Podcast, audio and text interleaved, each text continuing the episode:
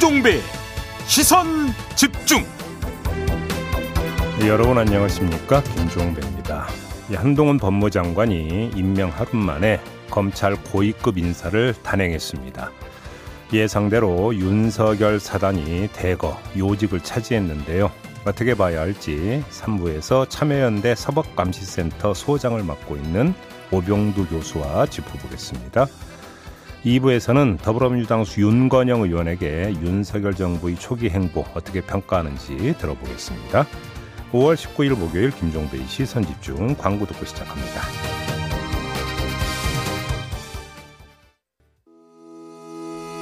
시선 집중은 촌철님들의 다양한 목소리를 기다립니다. 짧은 건 50원, 긴 건 100원인 문자 메시지 샵 8001번, 스마트 라디오 미니와 유튜브 라이브로도 시선 집중과 함께 하실 수 있습니다. 믿고 듣는 진품 시사 김종배의 시선 집중.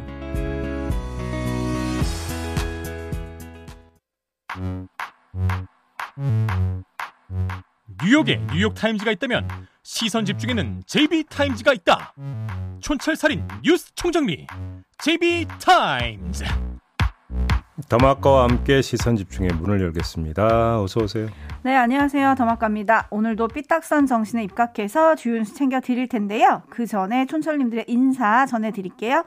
카라비너님, 일찍 일어나서 유튜브 켜놓고 대기 중입니다. 하루 시작을 종배님과 함께 하게 돼서 하루 일이 잘 풀릴 것 같습니다. 그렇죠. 만사 형통이죠. 시선 집중이. 어떻게 로또 사요? 로또 아, 사셔도 됩니다. 오, 알겠습니다. 그렇게 해서 나눔을 실천해야죠. 나눔? 음. 아하, 네. 일단 제가 한번 사볼게요. 아, 예. 그리고 오랜만에 오셨어요. 박로스님. 음. 간만에 재택이라 생방 함께 합니다. 네. 아, 익숙한 닉네임이죠. 네. 반갑습니다. 그리고 3414님, 어, 또 깨알같이 이렇게 챙겨주셨는데요. 음. 제 입이 어제 비 맞고 가신 건 아니죠. 가까우면 제가 우산 가져다 드리고 아유, 싶었는데, 네. 울산이라 못 갔어요. 오늘도 알찬 뉴스 부탁드려용 하고 하트까지. 네. 그래서 그러니까 뺏어놓은 비닐 우산이 두 개가 있었기 때문에 그 중에 하나 들고 갔습니다. 뺏어놓은요? 예, 아니요, 주순. 여기서 이제 그 굴러다니는 우산이 좀 있거든요. 그래서 제가 챙겨놓은 게 있어요. 그거 제 겁니다. 아, 뭐 저기 도장 찍어놨나? 아니, 제가 제 입을 위해서 갖다 놓은 거예요. 아우, 여튼 예, 잘 예. 쓰고 가셨으면 됐고요. 반납하시면 되겠습니다. 네. 비 오는 날 어떻게 생각해 볼게요. 네. 자, AS 타임 가시죠. 네, 어제 윤석열 대통령의 5.18 기념식 참석을 앞두고 저희가 조진태 5.18 기념재단 상임이사와 인터뷰를 했잖아요. 네. 후보 시절에 5.18 민주화운동 정신을 헌법 전문에 담아야 한다고 입장을 밝혔었고 음. 또그 약속을 지키기 위한 첫 행보로 본다. 일단은 기대와 희망을 품겠다라고 했었는데요. 네. 어제 윤석열 대통령과 그리고 국민의힘 의원 거의 전원 109명에서 10명 빠진 99명이 참석을 했는데요. 음. 함께 임을 위한 행진곡도 불렀습니다. 네. 윤석열 대통령은 5.18 희생자 유족들에게 기념식에 매년 참석하겠다라는 약속도 했다고 합니다. 네. 하지만 기념사에서 5월 정신을 헌법 전문에 넣겠다는 말을 하지 않아서 음. 반응이 좀 엇갈리고 있는데요. 민주당은 국회 헌법 개정 특위 구성을 제안을 했지만 국민의힘은 일단 거부했습니다. 네. 이 점을 좀 짚어야 할 것 같은데 왜 윤석열 대통령은 5.18 정신을 헌법에 넣자는 말을 기념사에 안 했을까요? 시선 집중은 또 공부하는 방송 아니겠습니까? 네. 어제 제가 정치 물리학을 말씀드렸었죠. 그렇죠. 오늘은 천체 물리학을 말씀드리겠습니다. 천체 물리학이요? 네. 블랙홀에 대처하는 방법은 뭐냐면 근처에 안 가는 겁니다. 아, 근처에 가면 어떻게 됩니까? 빨려 들어가니까. 그렇죠. 개헌을 두고 이구동성으로 하는 얘기가 뭡니까? 블랙홀. 그러니까 근처에 안 가려고 언급을 안 한 거죠. 뭘 아. 어렵게 생각을 합니까? 아, 심플하긴 한데. 네, 세상에서 진리는 단순한 법입니다. 심플하긴 한데 본인이 하신 말씀이 있잖아요. 그거는 그때 이야기고 어. 지금은 지금 이야기고. 아, 아, 또 물리학이 보면 또 시간 이야기도 이건 좀 요해가 좀 어려워갖고 제가 얘기는 못하겠네. 네. 참고로 제가 고등학교 때 좌절을 했던 주된 이유가 수학과 물리였는데 제가 왜 이러고 있는지 잘 모르겠습니다. 지금. 그 말씀만 안 하셨으면 제가 100% 신뢰하려고 그랬는데. 아무튼 음. 보다 자세한 이야기는 8시 30분 유튜브 연장 방송 천기 누설에서 하시려고 지금 말을 살짝 아끼신 거죠? 오, 잘했어요. 네, 8시 30분 음. 천기누설도 기대해 주시고요. 네. 오늘 주목할 뉴스들 챙겨드리겠습니다. 예. 먼저 첫 번째 뉴스는 오디오로 만나보시죠.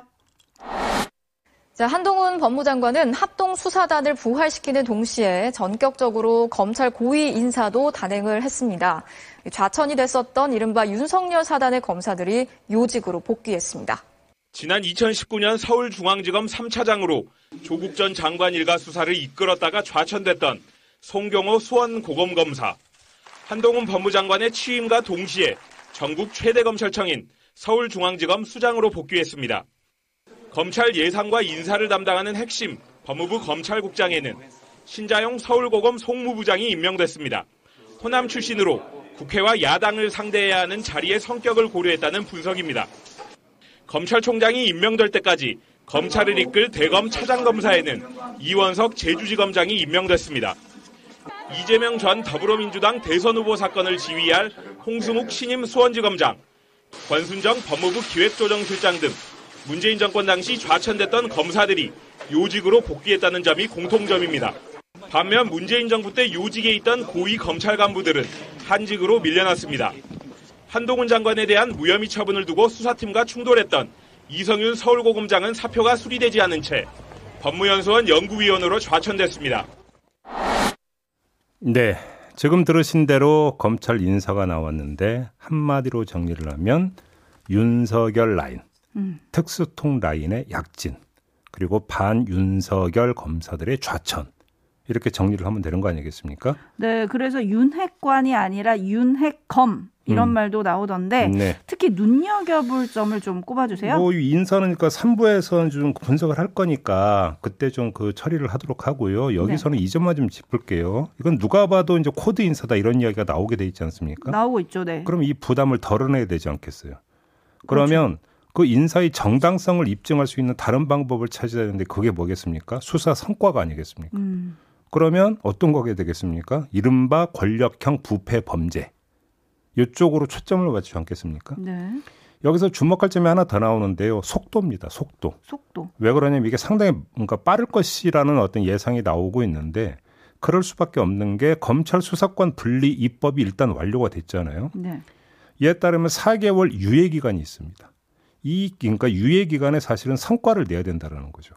근데 이 4개월 유예 기간이 갖는 의미가 뭐냐면 첫째 지방선거 이후가 되는 거 아니겠습니까? 그래서 정치적 부담이 적다. 음, 수사 환경이 그러니까 그 조성된다라는 점이 하나가 있고요. 또 한 가지는 국회에서는 사개특위를 둘러싼 공방이 본격화되는 시점이다. 또 이런 요인도 있는 거 아니겠습니까? 네. 그래서 이 두 요인을 고려해 볼 때 짧고 굵게 한 건을 건짐으로써 이번 인사의 반발을 억누르고 음, 나아가서 검찰 수사권 분리 후속 조치 주도권을 주려할 것이다. 이런 예상은 충분히 할 수 있는 것이죠. 네. 그래서 상당히 속도 빠르게 진행이 될 가능성이 있다. 이렇게 볼 수 있는데요. 이렇게 보면 이후 전국 그림이 대충 그려집니다. 민주당의 숫자, 의원 숫자죠. 네. 그 다음에 윤석열 대통령의 사정. 이것이 정면으로 맞부닥치는 형국이 조성될 수도 있다. 음, 라는 이야기가 되겠죠. 네. 사실 대선 때부터 예상돼 왔던 시나리오인데 이것이 그대로 현실화될 가능성이 이번 인사를 통해서 좀 더 높아진 거 아니냐. 이런 이야기가 되는 것이죠. 음, 지금 제이비 말씀은 권력형 부패 범죄 처단으로 인사의 정당성을 말하려고 할 거다라는 네. 말씀인데 예. 그럼 현재 검찰이 쥐고 있는 수사뿐 아니라 2년 4개월 만에 부활을 했죠. 네. 금융증권범죄 합동수사단. 예. 여기에 1호 사건이 무엇이 되느냐. 또 이게 중요하지 않을까요? 저는 근데 그 좀 틀어가지고요. 저희는 틀어서? 또 삐딱선으로 가야 되지 네네. 않겠습니까? 1호 사건 이전에 묵은 사건을 좀 언급을 하겠는데요. 아, 금융증권범죄 합동수사단까지 발족을 시키면서 여기에 상당히 그 중요함, 그다음에 의미를 부여를 하지 않았습니까? 네. 이거에 대해서는 상당히 많은 분들이 공감을 할 거라고 생각을 합니다. 음. 그러면 이 범주에 들어가는 사건이 뭡니까? 도이치모터스 주가 조작 의혹 사건이 있었잖아요. 네. 여기서 김건희 여사 지금 어떻게 처리됐는지 최종 결론 나왔다는 얘기 들었습니까? 못 들었죠. 아니 그러면 일단 1호 사건 이전에 묵은 사건부터 좀 처리를 해야 되는 거 아닙니까? 음, 바로 이 점에서 또 하나의 어떤 뇌관이 있다고 보는 건데요. 네. 네. 조금 전에 아주 그 속도감 있게 이른바 권력형 부패 범죄에 대한 처단에 나설 것이다라고 제가 전망을 드렸는데 네. 이 부분이 나오면 나올수록 묵은 사건 부분이 다시 소환될 가능성이 있다는 겁니다. 음. 그것이 바로 지금 제가 말씀드린 이건데 이걸 어떻게 처리할 것이냐. 이것도 중요한 관전 포인트가 되는 거죠. 중요한 관전 포인트가 될 것 같고요. 음. 촌철님들의 반응을 좀 살펴드리겠습니다. 네. 일단 박점식님, 저는 정권에 충성하지 않은 좌천된 인사들의 정상적인 복직이라고 생각합니다.라고 해주셨고요. 네. 반면에 찬명님은 윤석열 사단 그러다 사단 나겠어요라는 촌철 보내주셨고요. 음. 어, 이하나 이삼님 이러다가 다음 국민의힘 대선 후보는 한동훈 장관이 되는 거 아닌가요? 라는 의견 보내주셨고요. 6365님, 정권 교체가 무슨 인조 반정입니까? 중종 반정입니까? 이런 의견 보내주셨고, 파쿠파쿠 데스와님은 검사들도 통합을 못하는데 국민 통합은 점점점 해주셨고, 9920님, 한동훈 장관이 취임사에서 이렇게 얘기를 했었죠. 취임사에서 살아있는 권력이 아니라 사회적 강자라고 강조한 게 미심쩍다라는 의견 보내주셨습니다. 조금 전에 그 댓글 소개해 주시면서 이제 이른바 검찰 정상화. 음. 이제 뭐 그분은 물론 그런 표현을 쓰지는 않았습니다. 이런 얘기가 좀 나오더라고요.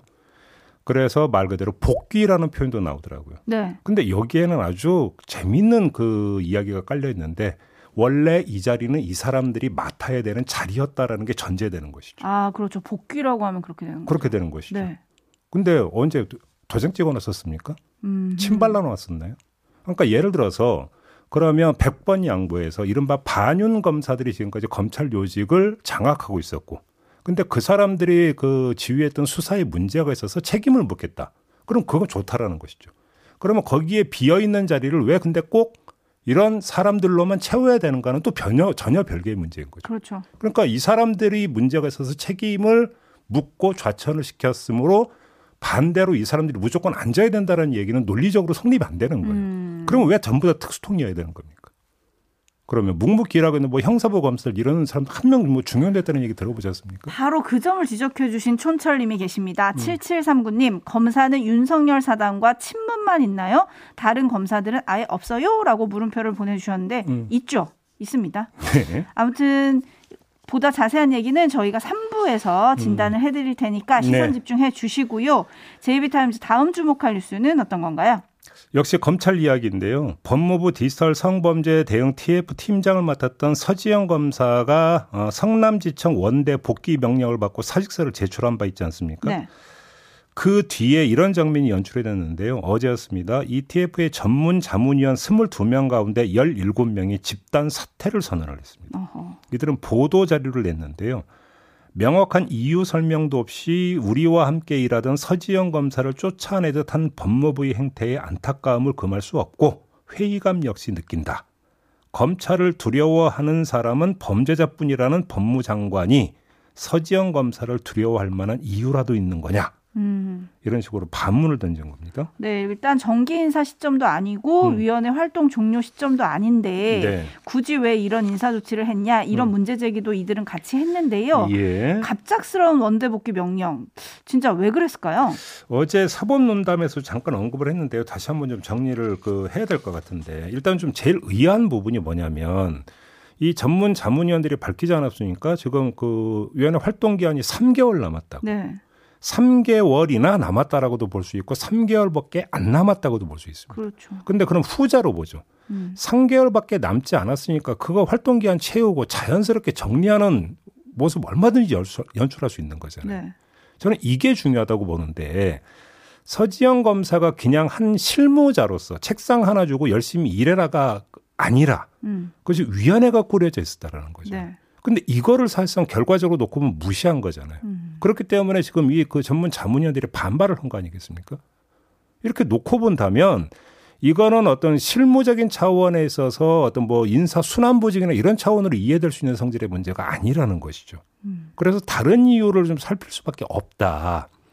이런 말씀을 드려야 되는데 그래서 이제 그 일단 먼저 떠오르는 게 뭐냐면 디지털 성범죄 대응 TF잖아요. 네, 근데 윤석열 대통령이 대선 과정에서 그 성폭력에 대해서도 간- 단호히 대응하지만 무고 행위에 대해서도 강력히 처벌한다라는 입장을 밝힌 바가 있었습니다. 음. 혹시 어떤 이런 어떤 이 문제에 대한 접근법의 차이가 TF를 바라보는 시각의 차이를 낳았고 그래서 이것이 인사로 이어진 것이냐.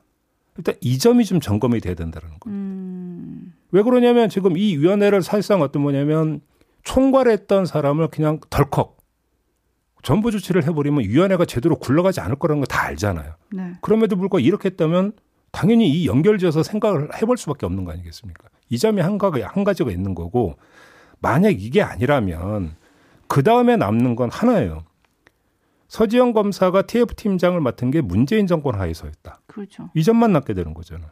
그런데 이거야말로 정치 논리를 앞세운 갈라치기 아닙니까? 그러니까 정치 논리를 정책 필요성보다 더 앞세운 것이 돼버리는 거잖아요. 음. 그러니까 전문 자문위원들은 바로 이 점을 주목하면서 한동훈 장관을 비판을 하던데 이런 비판과 반발이 서지영 검사로 한정이 되는 게 아닐 수도 있다라는 겁니다. 제가 조금 전에 뭐 그러면 왜 윤석열 나오는가 특수통밖에 없느냐라는 말씀을 드렸잖아요. 이게 다 연결이 되는 거죠. 음. 이렇게 되어 보면 갈라치기의 이유가 서지영 검사의 정치적인 측면이라고 하면 또 검찰 조직 내부에서는 특수통 라인의 어떤 뭐냐면 입장에 따라서 이해에 따라서 갈라치기 하는 거냐 이런 얘기로 연결이 되어버리면 검찰 인사는 두고두고 계속 논란거리가 될 수밖에 없다. 네. 이런 이야기가 되는 것이죠. 그러니까요. 김 국사님 정권 교체 일어났더니 문재인 정부와 다를 바가 없는 거 아닌가요? 라는 의견 주셨고 음. 9902님은 성범죄 대응이 친정부 반정부가 될 수 있나요? 라고 해주셨는데 일단 판단은 촌철님들이 해주셔야 할 것 같습니다. 네. 제이비타임즈 다음 주목할 뉴스는 어떤 건가요? 김대기 대통령실 비서실장이 그저께 국회 운영위원회에 출석을 했어요. 이 자리에서 윤석열 대통령 출퇴근에 따른 시민 교통 불편 문제가 제기가 됐고 이 문제를 지적하는 야당 의원들에게 답한 게 뒤늦게 논란이 됐는데 한번 들어보시죠. 출퇴근 하시는데 일반 시민들은 대통령 차량을 위해서 이동의 제약을 굉장히 많이 받고 있다고 얘기하는데 어떻게 보시나요?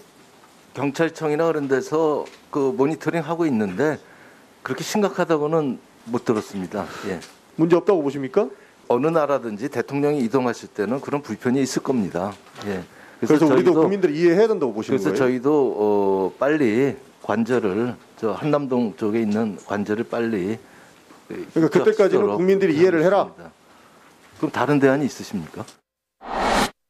네, 자 이렇게 이제 이야기가 오갔는데요. 어, 김민석 더불어민주당 총괄 선대본부장이 어제 이걸 강력히 비판을 했거든요. 그 얘기도 마저 들어보시죠. 이렇게 오만하고 반지성적인 국민 갑질 발언을 한 김대기 비서실장의 정식 사과를 요구합니다. 만약에 조속하게 정식 사과하지 않으면 저는 김대기 비서실장의 해임을 요구하겠습니다. 대안을 대통령실에서 내야지 왜 국민한테 내라 그럽니까? 국민을 개돼지로 하는 겁니까? 어, 네. 왜 이렇게 세게 치고 나왔을까요? 일단은 그 서울 시민 교통 문제가 이슈로 떠오른 상태니까 그걸 타고 들어가겠다는 의도로 일단 읽어야 되는 측면이 있죠. 뭐 이건 ABC인 것 같고요. 음. 이거 말고 주목할 점이 좀 하나 떠 있는 것 같은데 김민석 본부장이 덧붙인 말이 있어요. 조만간 대통령 관저 설치와 관련한 법안을 제출할 것이고 이게 민주당의 최우선 입법 가운데 하나가 될 것이다. 네, 그리고 본인 명의로 대표 발의를 했다는 뉴스까지 나왔더라고요. 그래서 이제 그 내용이 관저 설치 심의위원회를 행정안전부 산하에 구성을 하고 국민에게 투명하게 보고하도록 한다. 음. 이런 건데요. 네. 어찌 본다면 이거는 너무나 당연한 그러니까 접근법일 수가 있어요. 왜냐하면 한두 푼 들어가는 것도 아니잖아요. 네. 예산이. 근데 예산이 집행이 되려면 법률적 근거가 있어야 되는 거잖아요. 그러면 법률적 근거가 없는 상태에서 다른 예산을 끌어다가 관절을 짓는다? 한두 푼이면 어떻게 좀 뭐 융통성이 있을지 모르겠지만 이건 그런 규모가 아니잖아요. 음. 그렇기 때문에 당연히 근거 법률을 마련한다라고 이해를 하면 아무 문제가 없는 접근법이죠. 근데 제가 주목하는 부분은 더불어민주당은 지금까지 대통령실 이전에 대해서 원천적으로 계속 비판을 해오지 않았습니까? 네. 예를 들어서 송영길 후보 같은 경우는 5년 후에는 청와대로 되돌아갈 수도 있다는 얘기도 저희 인터뷰에서 한 바가 있었거든요. 그렇죠. 근데 관저 설치법을 만든다는 이야기는 뭐가 됩니까? 대통령실 용산 이전을 이제 기정사실로 놓고 그래서 그 용산 안에 대통령 관저도 설치한다라고 하는 방향을 잡은 거라고 봐야 되는 것이죠. 음. 그러면 사실은 조용한 방향 전환이다. 이렇게도 이해할 수 있는 측면이 있는 것이죠. 네. 근데 김민석 의원이 대표 발의한 법률안에 보면은 음. 관저 설치로 인해서 토지 소유자나 관계인이 손실을 입은 경우 음. 관저의 경호 보완에 관한 조치, 대통령의 출퇴근 등으로 인한 교통 통제 등으로 발생한 손실은 국고에서 보상토록 한다라는 내용을 담았다 일단 그러거든요. 근데 관제 예정 부지가 지금 용산 아니잖아요. 음. 네. 이렇게 아하. 마무리 일단 해야 될 것 같습니다. 알겠습니다. 자, 더마카 수고하셨어요.